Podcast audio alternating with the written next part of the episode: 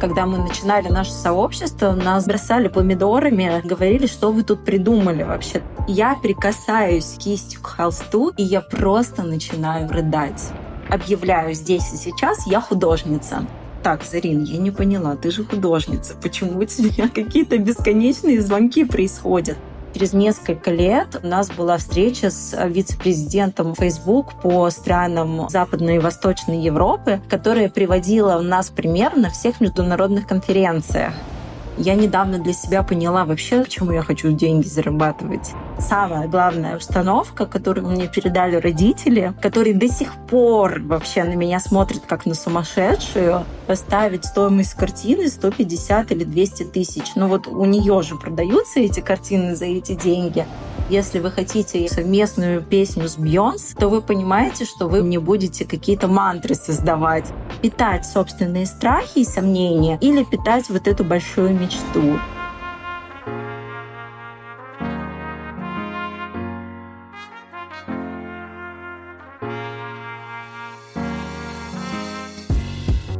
Доброе утро, день или вечер. Это Александра Кретова и мой подкаст «Институтка». Каждый эпизод — это история, вдохновляющая меня женщины, ее отношения с самой собой, внутренним и внешним мирами. Она делает большие дела, рефлексирует и делится тем, что осознала в процессе.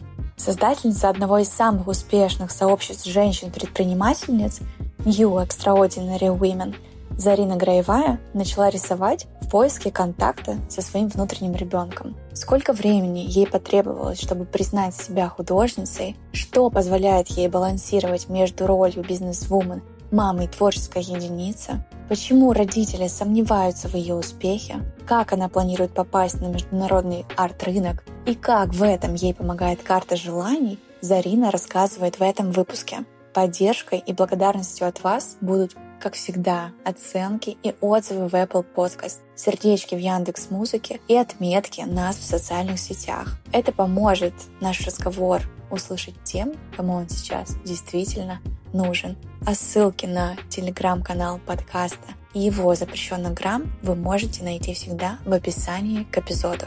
Приятного прослушивания!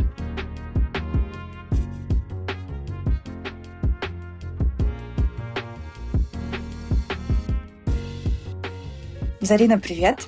Очень рада тебя видеть и слышать. Привет, Саша. Взаимно. Тебя многие, я лично впервые узнала как основательницу проекта New Extraordinary Woman. Мы очень похожи, мне кажется, по миссии и по смыслам, которые несем. Мне интересно узнать, как ты трансформировалась из роли предпринимателя в художника. Эта трансформация такого глобального изменения, она не произошла. Сейчас объясню. То есть я в себе чувствую очень стабильную, материальную, круто проявленную предпринимательскую сторону и при этом безумно творческую, чувственную, летающую, яркую, сумасшедшую сторону художника, И это совершенно потрясающе, что они очень гармонично соединяются с друг другом, они находятся в каком-то взаимообмене, балансе. И, честно говоря, я не представляю одну часть свою без другой.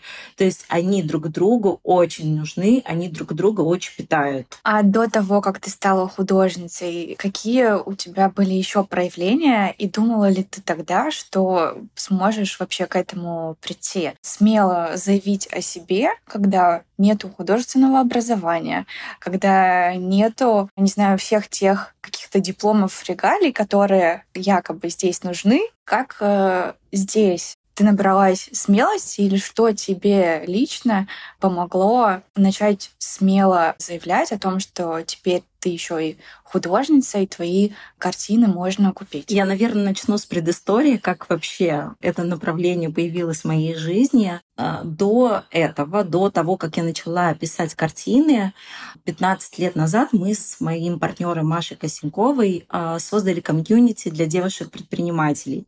И действительно, я с Машей развивала этот проект очень активно. Но примерно три года назад со мной случилась психо психотерапия. И я очень благодарна этому времени, когда мы начали раскапывать э, во мне, э, что я на самом деле хочу, как я на самом деле хочу проявляться. И ты знаешь, мы с психотерапевтом поняли, что есть во мне очень яркий, очень свободный, очень классный внутренний ребенок, которому я не даю места, потому что всю жизнь я была классной девчонкой, отличницей. Вот этот Хорошей пресловутый девочкой. синдром, да, пресловутый синдром хорошей девочки, которая любит достигать, любит результаты, любит приходить к ним. Собственно, все это было в New Extraordinary Women. А, и когда я позволила позволила себе хотя бы попробовать нащупать этого внутреннего ребенка, вот тогда началась магия. И на самом деле у этого очень красивая история. Когда случился коронавирус, моя подруга, она снимала квартиру на Таганской, такую, знаешь, красивую, супер атмосферную квартиру в особняке. И она купила холст, купила э, мольберт, начала писать картины. Я к ней приходила, и мы так вместе зажигали свечи и проводили вечера. И, значит, я листаю ленту Инстаграм и вижу, а поскольку я была подписана на совершенно разные проекты, скандинавские проекты, которые э, работали в области дизайна, я вижу разные постеры. И тут я смотрю на свою подругу, которая пишет картины. Я вижу эти постеры, и внутри меня складывается какая-то супер фантастическая идея того, что я хочу заказывать у художников картины, постеры по мотивам э, красивых эпизодов фильмов. Я еще очень люблю смотреть фильмы, э, обожаю там Вуди Аллена, Хичкока, и вдохновляюсь этой эстетикой. И тут мне захотелось эту идею перенести в постеры. И, значит, я ей говорю, слушай, ты можешь для меня нарисовать первую эту картину? Она, значит, ее рисует. У меня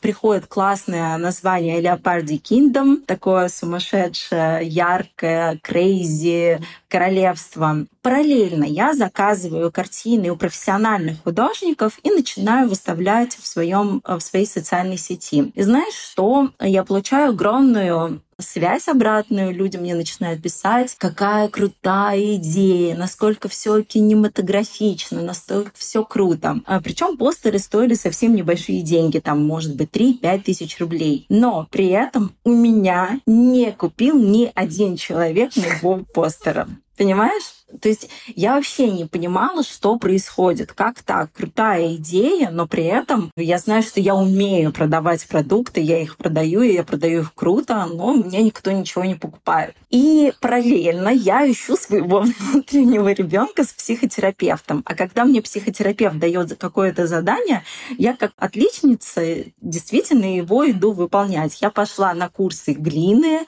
лепки глины, я пошла на курсы танцев, но нигде не происходит происходило вот этого мэча. И тут, значит, я прихожу, вообще, я вижу в сторис какой-то знакомый, очень странные сторис, типа, моя подруга проводит сеанс метафорических карт, кто хочет. И тут я такая думаю, так, все, я беру все, я готова на все. Я бегу на эти метафорические карты, и вот эта женщина в каком-то душном кабинете достает мне карту, с одной стороны сказку, карта сказка и карта страх. И она мне объясняет, что, опять же, у тебя есть твой внутренний ребенок, какая-то невероятно красивая сказка, но он чего-то очень сильно боится. А запрос у меня был как раз по поводу продажи постеров. В этот же вечер мне пишет подруга и говорит, ты можешь э, приходи ко мне, я провожу арт-терапию. Ну, рядом посидишь, может быть, захочешь порисовать. Э, после метафорических карт, дико возбужденная, я бегу к ней, и она мне дает холст, она мне дает кисть, я прикасаюсь кистью к холсту, и я просто начинаю рыдать. Это было настолько эмоционально, это было настолько ярко. В тот момент я как раз поняла, что я соединилась со своим внутренним ребенком.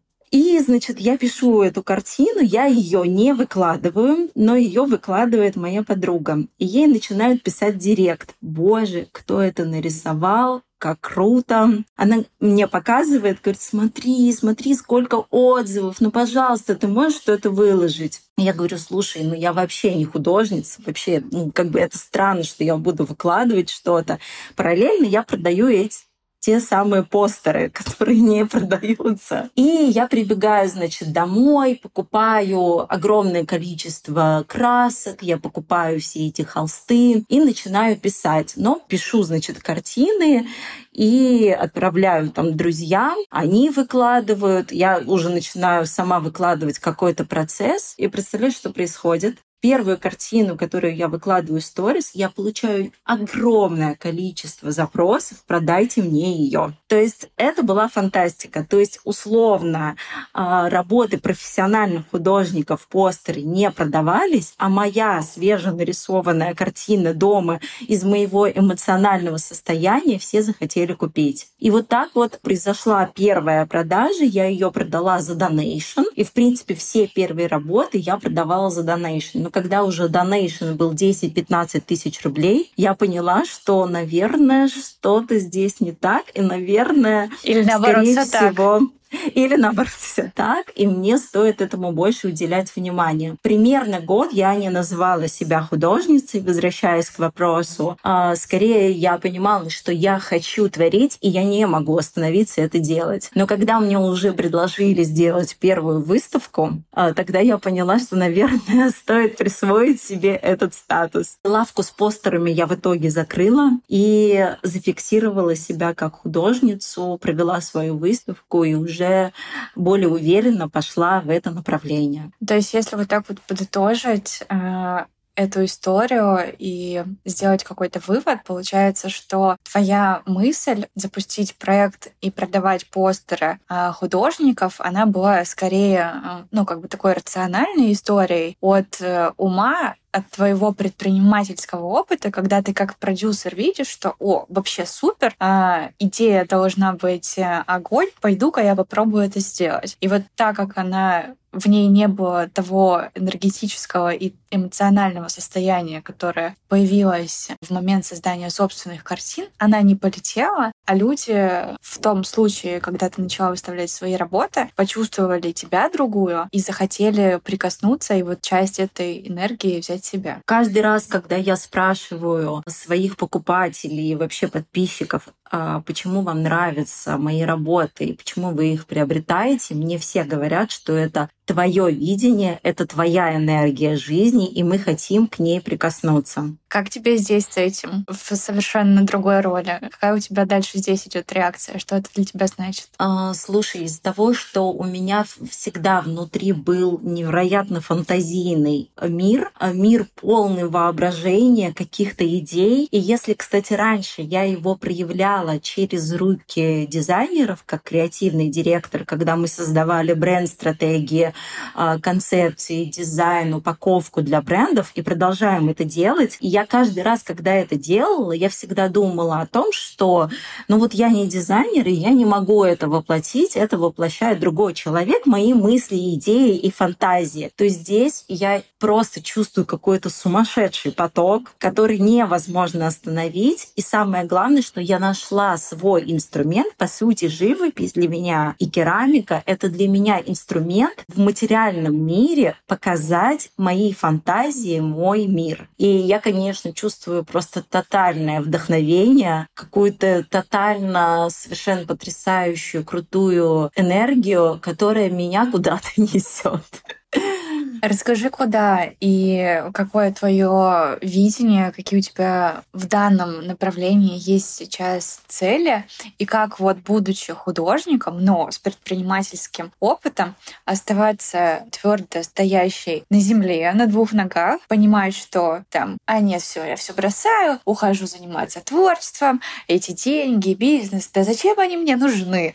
А, можно же просто творить. А, как вот здесь разворачивается у тебя сейчас э, события, потому что, насколько я понимаю, ты продолжаешь заниматься брендингом и дизайном, ты продолжаешь запускать образовательные продукты, также вы работаете над э, проектом с Машей, продолжаете, и как бы у тебя, по сути, там много всего, есть еще и э, материнство в этом всем, и, ну, кажется, что тут как художнику как бы не очень-то есть место, чтобы отлететь и только творить. А, так это наоборот очень круто. Я очень очень классно могу балансировать. То есть есть вот эта рациональная история, и ей я уделяю определенное количество времени, а есть творческая летящая энергия, и я могу так распределять свое время, что некоторые дни я только творю, я только что-то создаю. Это, кстати, классное твое замечание, как это все совмещать. Например, ко мне сейчас приехала подруга, она переезжает в Аргентину, и она просто как бы вот следит за тем, что я делаю. Я ей говорю, слушай, я вот прям понимаю, что я сейчас хочу уйти в творчество на 70%. Я художница, все, я тебе сейчас вот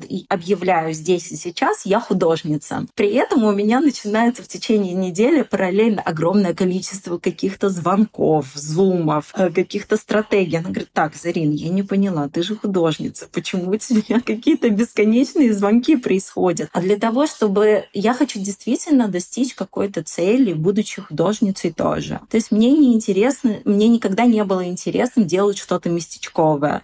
То есть во мне есть какая-то совершенно внутренняя звезда, которая, с одной стороны, хочет и признания, с другой стороны, хочет проявленности в мир. И мне эту э, проявленность интересно выразить не, не только в России, мне это интересно выразить во всем мире. Но при этом я прекрасно понимаю, что за все это ответственна я сама. И если я хочу, чтобы меня брали разные международные галереи, если я хочу продаваться по всему миру, если я хочу, чтобы у меня были клиенты из Нью-Йорка, Австралии, э, Китая и так далее, то, соответственно, мне очень важно активно вести Инстаграм. То есть я за все беру ответственность, э, подключаю внутреннего предпринимателя к внутренней художнице и начинаю на это смотреть в том числе как на продукт, который я могу продвинуть. На эту тему есть совершенно потрясающая книга «Как продать за 12 миллионов долларов чучело акулы» автора Дональда Томпсона. Она как раз про правила игры в современном мире искусства и про то, что современное искусство — это такой же продукт, который требует продвижения. Мне кажется, большинство как раз-таки сталкиваются там, с вопросом или с проблемой, что а как надо сделать, а вот как правильно, как понять, что это правильно, не знаю, за это люди будут платить, что это имеет место вообще быть как будто бы хочется всегда себя с кем-то, знаешь, сверить, э, сравнить, вот так вот соотнести. Ты даже не представляешь, насколько я через это все проходила, потому что когда я начала писать, естественно, для художника очень важно найти свой визуальный узнаваемый язык. Как это сделать, когда уже были какие-то великие художницы, и при этом довольно активно развивается наш э, российский арт-рынок, еще много всего на зарубежном рынке происходит, и ты не понимаешь, как ты можешь со, своим, со своей идеей быть органичным, а, заметным, и ты знаешь, когда я начала себя в какой-то момент сравнивать с другими художниками, художницами, я поняла, что это какой-то путь в никуда. Скорее всего, я вообще ничего не создам тогда. И где в этом во всем буду я? Я просто поняла, что есть, например, э, такая форма, как цвет. Цвет играет решающую роль в моей жизни, и через цвет я проживаю все возможные собственные эмоции. Вот когда я смотрю на свою работу, я я понимаю, что в этом цвете я могу утонуть. И ты знаешь, буквально недавно я думала о том, что вот, например, существует огромное количество минималистичных, классных дизайнерских картин. И человеку, как мне кажется, проще решиться как раз на светлую картину. На то, что не сильно раздражает, не вызывает вопросов. Ну, как бы вот оно висит и висит себе спокойненько, симпатично, да. но не бесит. Да, совершенно точно. И я понимаю, что если, опять же, посмотреть на всевозможные постеры, они всегда, практически всегда светлые и бежевые. И вот я, например, понимая это, я понимаю, что окей, светлые картины продаются лучше. Ну, то есть как бы они действительно не бесят, они действительно угу. их можно продать. А, конечно же, я могу хоть 10, хоть 20 этих светлых картин, скорее всего, могу написать. Но где в этом я? В этом нет меня. А для меня очень важно, у меня есть теория 100%, мне важно делать все на 100%, на 100% моего сердца прежде всего. И если если я себя буду предавать, то зачем вообще делать это дело? Я просто не понимаю. Но не будет прежде всего питать меня. Поэтому я продолжаю писать свои активные цветные картины, и я сто процентов уверена, они найдут своего потребителя, того, кто тоже так же балдеет от яркого пятна на своей белой стене. А что тебе дает эту уверенность? Вот на что ты в этом ощущении опираешься? То, что я нашла свой визуальный язык, я его долго искала. То есть вот реально все эти три года я искала свой визуальный язык. И я чувствую, что я его нащупала буквально последние полгода. Вот прям я искренне чувствую, что он при меня, он уже узнаваемый, и это был бесконечный метод проб и ошибок. Вот бесконечный. Если я сейчас сравню свои первые работы с тем, что у меня получается сейчас, то, ну, на мой взгляд, это небо и земля. И там, кстати, было очень... были светлые работы. И это первое. Второе — это аналитика. На самом деле я активно изучаю все, что происходит в арт-индустрии. Я изучаю интерьерный рынок. То есть это практически ежедневная аналитика того, что происходит. Да. И внутри себя я все время вписываю свои работы в интерьеры. Вот, например, у меня есть любимый французский дизайнер Пьер Иванович. И я досконально изучаю его интерьер, и я мечтаю быть частью его пространств, и я вижу, что я подхожу ему просто идеально. И поэтому у меня есть вот такая уверенность, что мой визуальный язык классно подходит под его интерьеры, и мы можем сработаться. Это второе. Третье — это, безусловно, отзывы клиентов. Причем у меня клиенты по всему миру. А, у меня работы заказывали и в Нью-Йорк, и вот две работы уехали недавно в Швейцарию, и в Париже будет висеть в одном модном пространстве моя работа. И, безусловно, я получаю вот эту обратную связь от людей, как от профессионалов, так и от обычных обывателей, получаю очень теплую обратную связь, и это, безусловно, меня дико заряжает и дает возможность идти вперед, за что я ему очень благодарна. Есть действительно отлетевшие художники, я таких знаю, кто вообще не думает об этой стороне медали, кто просто творит в своем каком-то потоке, кто не думает о галереях, о клиентах. Они просто создают то, что им нравится. И это круто, и почему нет? То есть такое тоже может место быть. Обычно таких тоже гениев, как мне кажется, берут под крыло какие-то арт-кураторы, которые дальше продвигают. А бывают те, кто действительно смотрит о коммерческой стороне э, вопроса и сами идут в это исследование. Например, я бы с удовольствием тоже посотрудничала с арт-куратором, я, кстати, ищу его. И почему бы и нет? То есть мне иногда тоже хочется попробовать себя в роли человека, который не думает о том, как продать, о рынке, о клиентах. Я думаю, что в моей жизни такой процесс обязательно произойдет, но просто произойдет он позже. иногда, ну вот бывает там, а, кажется, что для того, чтобы порисовать, сесть, нужно выделить себе прям свободный день, чтобы у тебя не было никаких звонков, встреч, не знаю, там утром помедитировать, позаниматься йогой, вкусно позавтракать, и вот как бы э, ты настроился, вдохновился, и такой со спокойной головой, где нету миллиона мыслей и задач, садишься творить. Вот как в таком графике, достаточно плотном и активных рабочих процессах, ты находишь это время? Этот процесс, он происходит постоянно ну вот искренне, он происходит постоянно. Я вчера написала три эскиза. То есть из меня настолько много льется идей, и они льются на постоянной основе. Мне не нужно ничего для этого делать. Мне не нужно уединенное место. Вот я, например, с тобой сейчас сижу, разговариваю, и я могу написать несколько идей, которые у меня в голове. То есть я не знаю, может быть, это действительно дар. Я не знаю, как это еще назвать. А, есть, конечно же, процесс. Вот, например, процесс коллабораций, он заставляет меня настроиться. Он заставляет меня войти в определенное состояние, пойти в какое-то красивое место. Для меня это очень важно. Заказать вкусную еду. И вот закрыть глаза, сонастроиться с собой. И вот тогда я могу включиться вот в такой творческий процесс для клиента. Или, например, например, картина на заказ, что я тоже делаю. Вот когда я делаю что-то для клиентов, мне действительно важно собрать себя, отключиться от внешнего мира, потому что здесь а, такая, она вот, знаешь,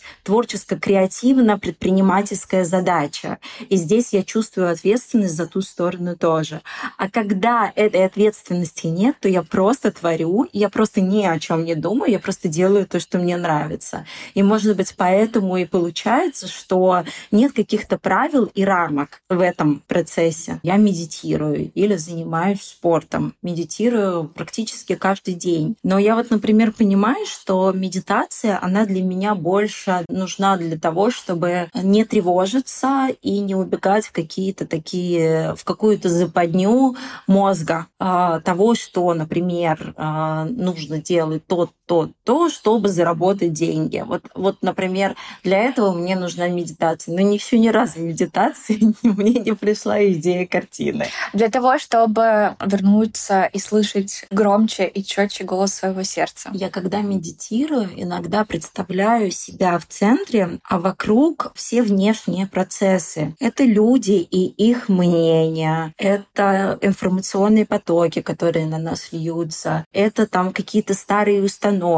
это установки из семьи, там из рядовых программ. И я вот сижу, представляю себя в центре, я вижу вот вокруг себя вот визуально весь ореол вот этого всего внешнего, и я понимаю, что медитация реально мне помогает отодвинуть вот это все внешне и действительно соединяться своим сердцем. Это просто магия. Скажи, какие установки тебе пришлось отбросить, с чем пришлось еще работать для того, чтобы сейчас себя так свободно чувствовать, играя несколько ролей и, и ставя перед собой там новые цели, а, как, как будто бы, знаешь, вообще начав там свой путь заново? Ой, было, было так много.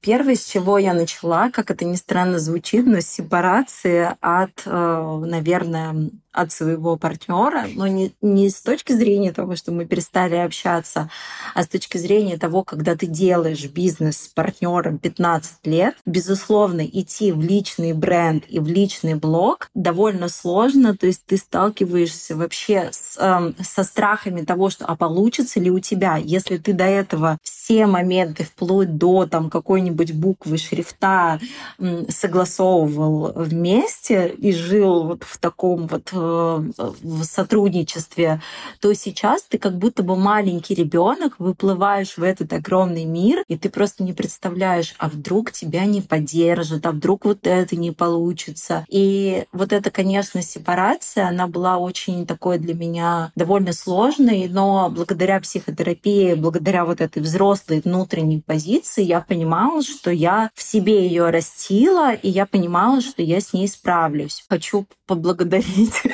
время. Я хочу поблагодарить свою маму, папу и семью. На самом деле хочу поблагодарить опыт, тот, который у меня был в сообществе создания Нью. А, хочу поблагодарить совершенно своего потрясающего партнера Машу, потому что ну, я не представляю, вот знаешь, 15 лет создавать продукт и работать изо дня в день, и при этом вот находиться в какой-то такой правильной синергии, это, конечно, фантастика при том, что у нас всегда были совершенно разные проекты, совершенно разные состояния, совершенно разные там финансовые заработки. Иногда они были очень низкими, но мы вот никогда не останавливались. И я считаю, что это какой-то э, опыт, который э, дал мне вот это ощущение, что действительно все в мире сбывается, все, что ты хочешь. Потому что когда-то, когда Маша создала страницу в Facebook, мы тогда загадали, что мы хотим стать самым крупнейшим сообществом предпринимателей, девушек-предпринимателей в России.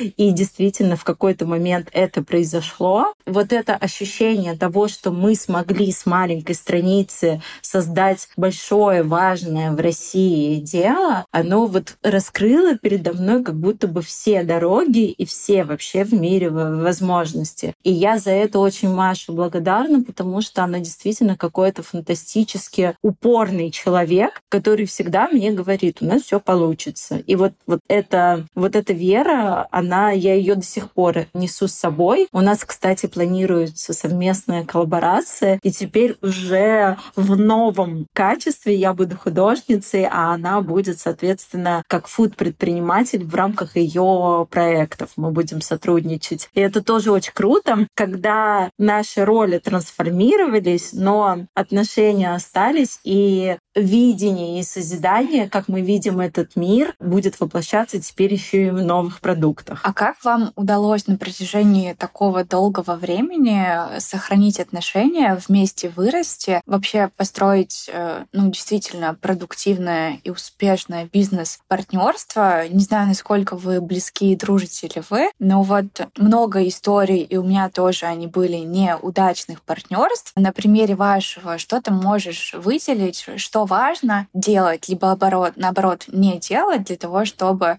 оно было конструктивным. И даже если какие-то проекты вы оставляете, из них вы уходите активно, как вот вступать в новые отношения там, в других ролях, чтобы не смешивать э, старый опыт или там вот все то, что может тянуться, и где-то это не только радостное и приятное, но еще и, возможно, какие-то обиды, конфликты и разные вопросы друг к другу. Ты знаешь, у нас сразу были на первом этапе уже понимание того, что у нас общие ценности. Мы как-то вот сразу видели вместе, обсуждали и видели общую глобальную цель. Мне кажется, ее очень важно во всех проектах видеть, в чем бы мы ни начинали. Такая, знаешь, большая идея себя и большая идея проекта. И опять же обсуждать, а как ты видишь свою большую идею себя, а как я вижу. Ну, то есть, опять же, тот же самый разговор, который который очень-очень нужен, и ценности. То есть каждый раз, когда мы сталкивались с какими-то вопросами,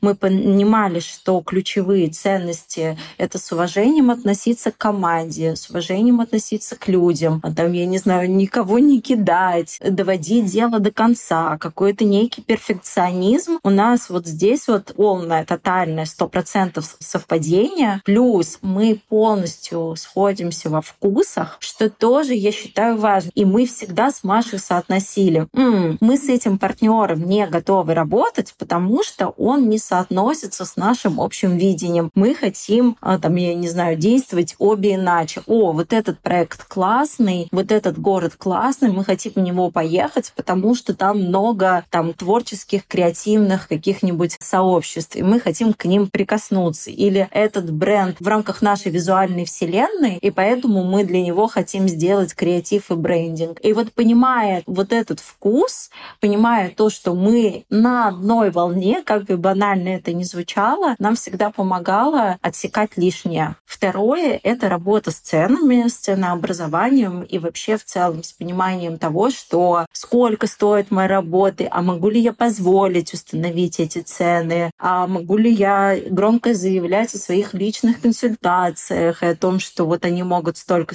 это стоить. И я до сих пор на самом деле работаю с какими-то финансовыми установками и иду в собственное расширение степ-бай-степ. Я уверена, что в то, что... Ты знаешь, очень часто бывает, что вот мы приходим в какую-то сферу, видим, что в ней многие люди достигли огромных результатов. И мы думаем, ой, ну почему бы мне завтра тоже не поставить стоимость картины 150 или 200 тысяч? Ну вот у нее же продаются эти картины за эти деньги. А ведь на самом деле деле все есть путь, и мы иногда об этом забываем. И мне вот эта мысль, она мне помогает возвращаться в то, что степ-бай-степ я приду к этой стоимости. Мне просто очень важно работать над собственными установками, на то, что это вообще в целом реально, расширять свое сознание и идти в это. Если мы говорили про цены на картины, то вот как ты их сейчас определяешь?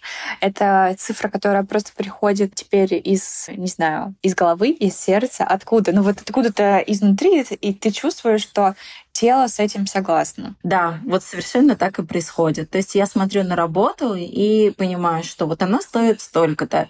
И я не соглашусь на стоимость ни ниже, я не буду ставить выше, потому что это не про меня например, в данный момент времени. И очень часто бывает такое, что мне, например, пишут, спрашивают стоимость или предлагают стоимость ниже, и если я понимаю, что нет, я не готова сейчас ее за меньшие деньги отдавать, то она у меня может стоять полгода, и я действительно ее не продаю. Ну, то есть мне вот этот контакт с собственными желаниями на 100%, теория 100% очень важна. Иногда бывает такое, что я в процессе ощущаю, ну, окей, я могу вот эту работу продать со скидкой. Она, например, для меня сейчас там, не то чтобы не является такой ценной, я как бы как будто бы расслабилась на этот счет. Вот. И опять же впускаю какое-то позволение. Наверное, вот таким образом происходит, но а, еще очень важный момент, я повышаю стоимость на постоянной основе, а, потому что в целом я себя начинаю чувствовать увереннее. И, наверное, как раз старые установки — это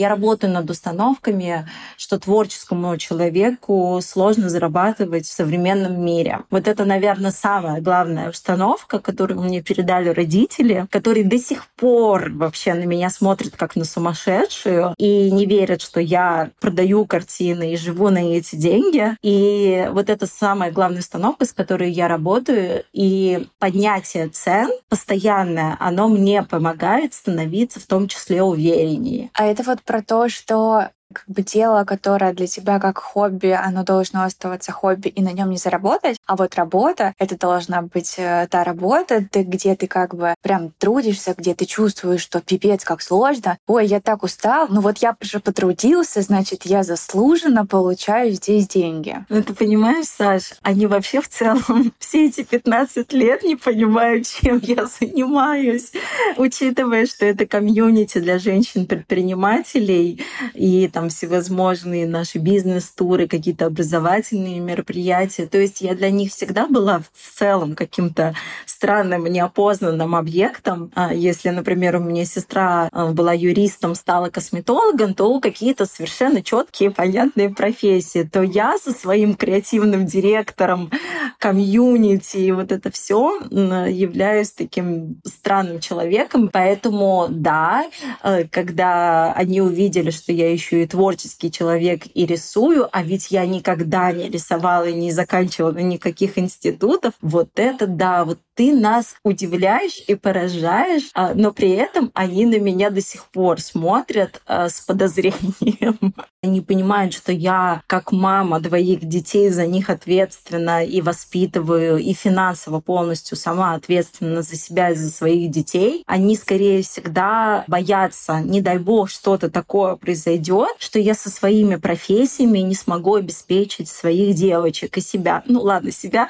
своих девочек, их внучек. И поэтому они скорее вот с опаской на все это смотрят до сих пор. И мне в этом плане именно поэтому я с огромным количеством разных специалистов работаю над собственной головой для того, чтобы отделять их страхи от себя. Что еще здесь есть? Какие это еще страхи? Мне кажется, вот это очень многим сейчас может откликнуться, потому что, по сути, когда мы вырастаем, для того, чтобы снова вернуться к себе и вообще понять, а чего ты хочешь на самом деле, нам как раз надо отделить все ожидания родителей, учителей, не знаю, коллег, боссов, руководителей, противляющихся к нам от своего истинного желания. И, и вот тут тоже влазит потом очень много страхов и тех ограничений, которые нам просто были переданы стороны. Ты знаешь, мне кажется, еще общество, потому что если мы посмотрим на социальные сети, то огромное количество успешных предпринимателей, проектов, э, творческих людей, и ты смотришь, ты невольно себя сравниваешь, и ты понимаешь, что э, окей, где в этом я, где они, где я. И я всегда себя возвращаю к себе в собственную веру и в собственные искренние желания.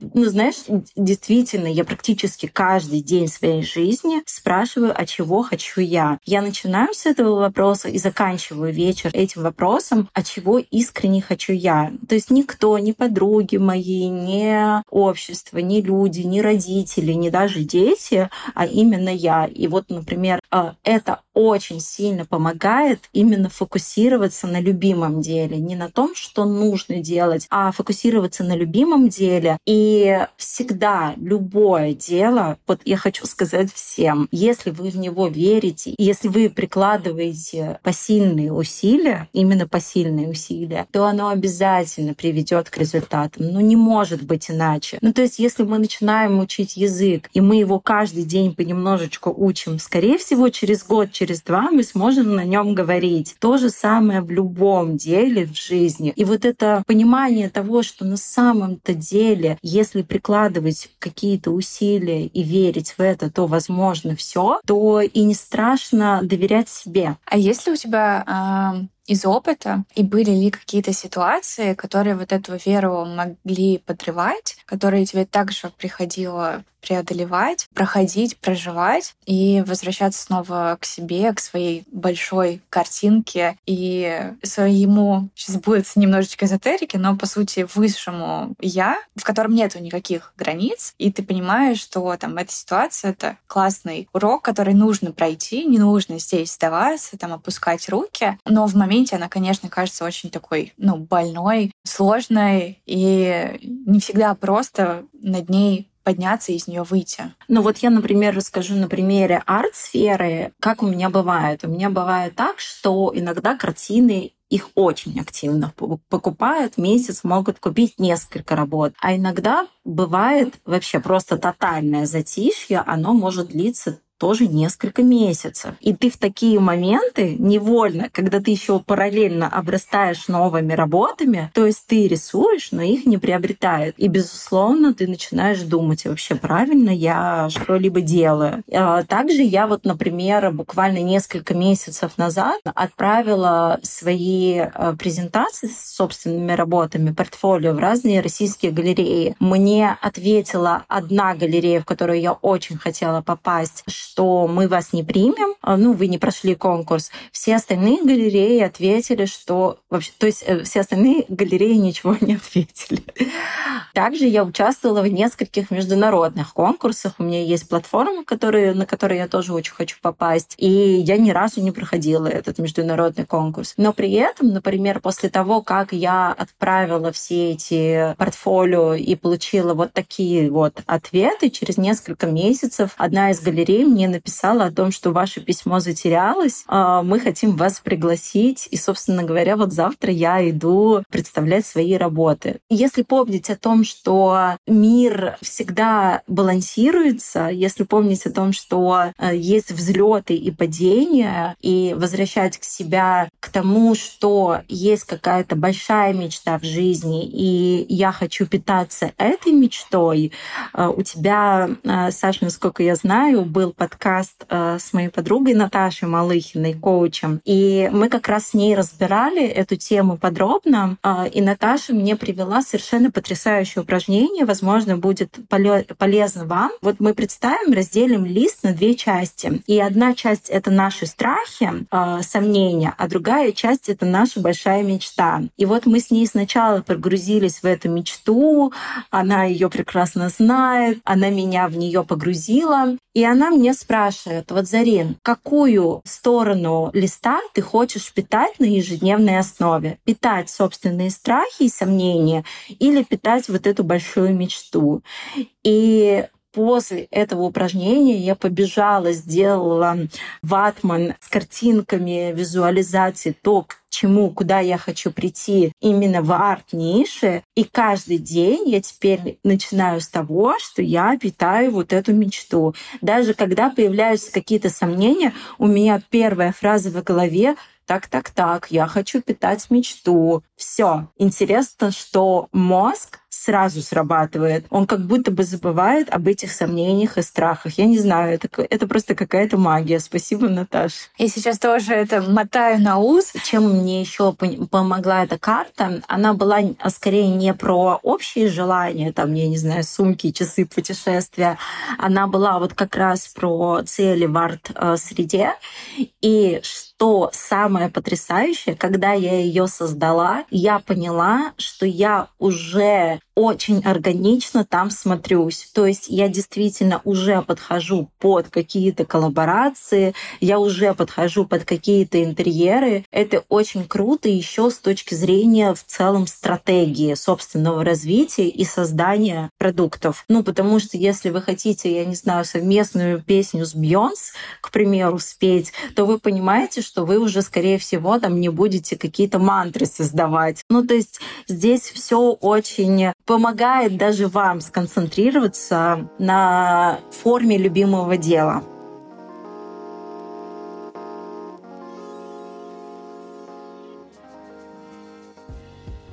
Последние две недели самым популярным вопросом, который я получаю от знакомых и коллег, является вопрос про то, как я выбираю героинь своего подкаста. Чтобы ответить на него один раз и снять все вопросы, связанные с тем, как стать героиней институтки, либо любого другого подкаста, я решила провести воркшоп по продвижению бренда через подкасты. 30 октября мы соберемся на закрытый онлайн-воркшоп, где я расскажу про индустрию подкастов в этом году, про то, как бренды используют этот формат контента в своих коммуникационных стратегиях, Будет много лайфхаков и фишек про то, как стать героем своего любимого подкаста, если у вас стоит задача по продвижению личного бренда, или рассказать его аудитории о своем проекте. Чтобы попасть на воркшоп, регистрируйтесь по ссылке в описании выпуска, и там же вы узнаете, какие темы мы обсудим. Возвращаемся к прослушиванию.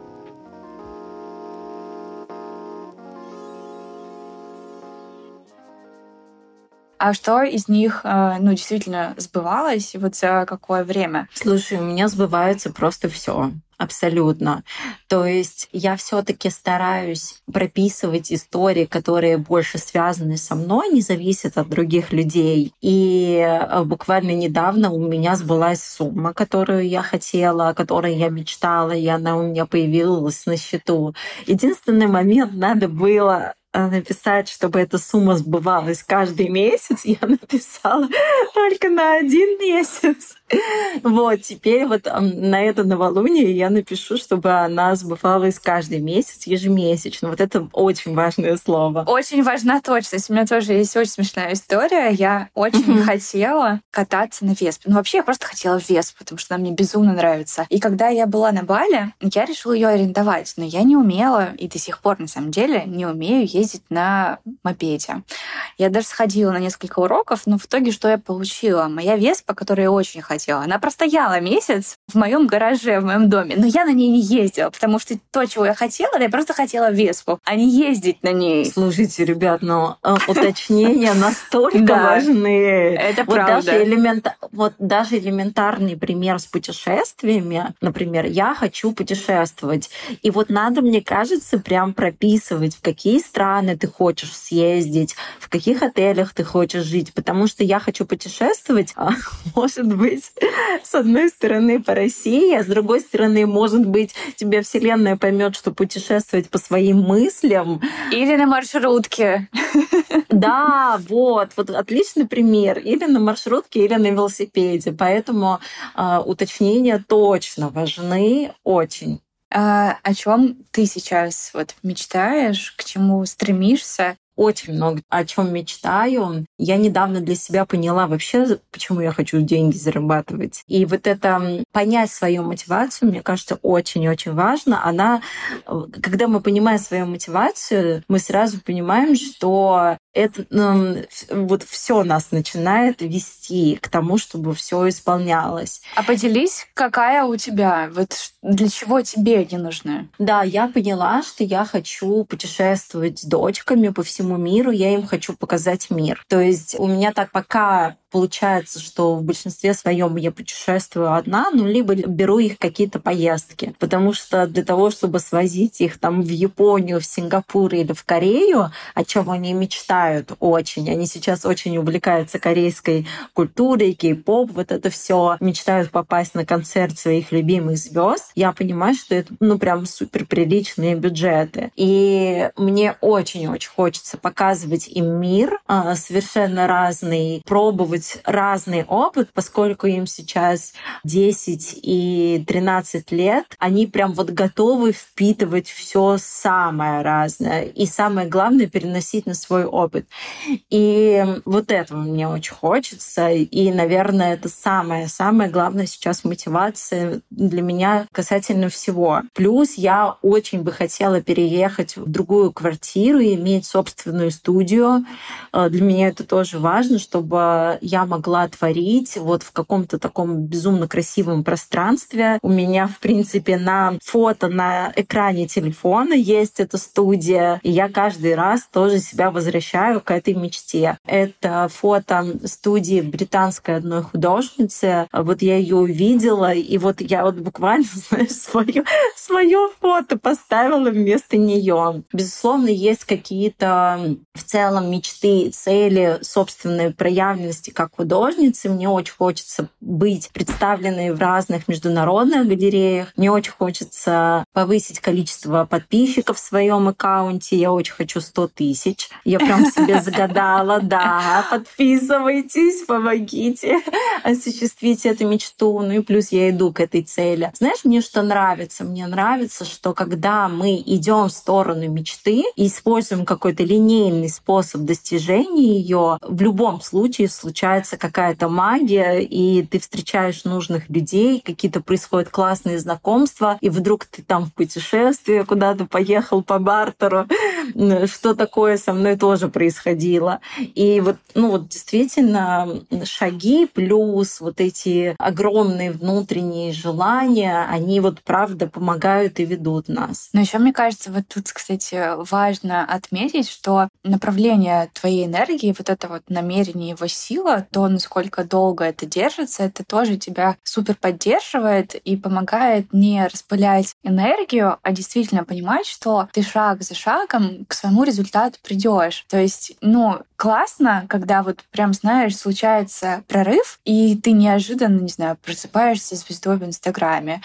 Или бац, и мой подкаст оказался в топ-5 э, всего чарта российского Apple подкастов. Но когда это происходит поступательно и намеренно, ты к этому готов. Иногда ты в эти моменты случайностей не знаешь, что с этим делать дальше, как ты можешь это использовать для себя, как это на тебя работает и как это можно трансформировать иначе. А когда вот этот путь, он долгий, получается, что и результат более устойчивый, более э, стабильный, и дальше ты можешь э, делать еще больше, лучше и, и расширяешься, так скажем, ну, соразмерно своим возможностям, возможностям, а не ломаешься где-то по пути по дороге. Ты знаешь, Саш, мне кажется, это настолько все действительно органично. Вот мы выбираем любимое дело. Вот действительно любимое дело. И у нас вот есть какая-то стартовая точка, и мы видим впереди вот этот красивый путь. И он же действительно красивый. Он не может быть априори некрасивым, потому что это любимое дело. Ну как вот, вот как иначе? Я не представляю, в моей голове не соединяется, что я занимаюсь любимым делом, но при этом я каждый день страдаю по этому поводу. Да ну нет, вот мне вот нравится, я иду,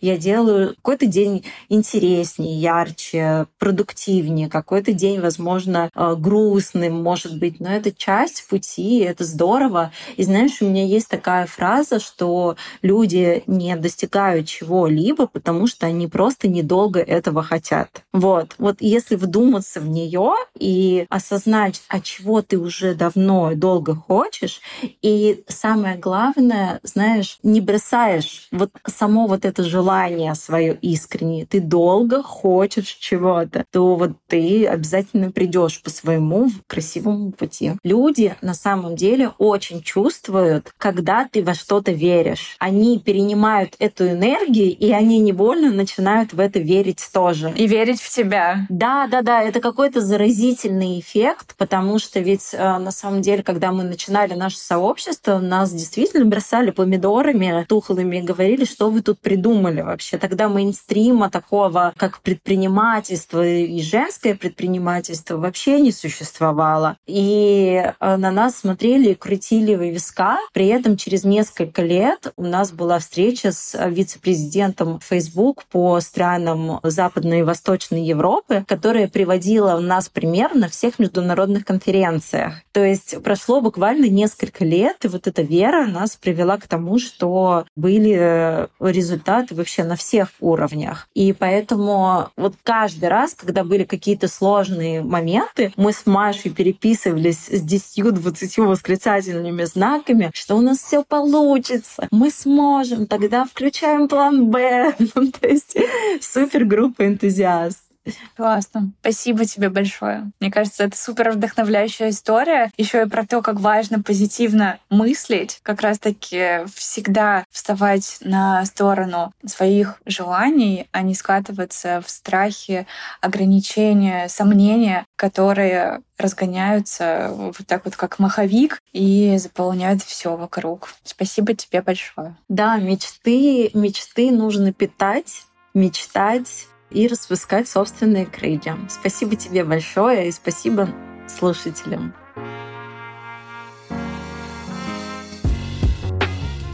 Спасибо, что были этот час с нами, с Зариной, и благодарю за отзывы и оценки в Apple Podcast и сердечки в Яндекс Музыке. Ваша поддержка помогает проекту расти и увеличивает шансы на то, что наши разговоры услышат те, кому они сейчас действительно нужны. Также благодарю команду проекта «Институтка» Андрея Кулакова, Юлию Григорян, Машу Андрианову и Риту Морер. Подписывайтесь на одноименный телеграм-канал «Институтка» и следите за анонсами новых эпизодов. Там они появляются раньше всего, и уже в эти выходные я расскажу о том, кто будет героиней следующего выпуска. До встречи!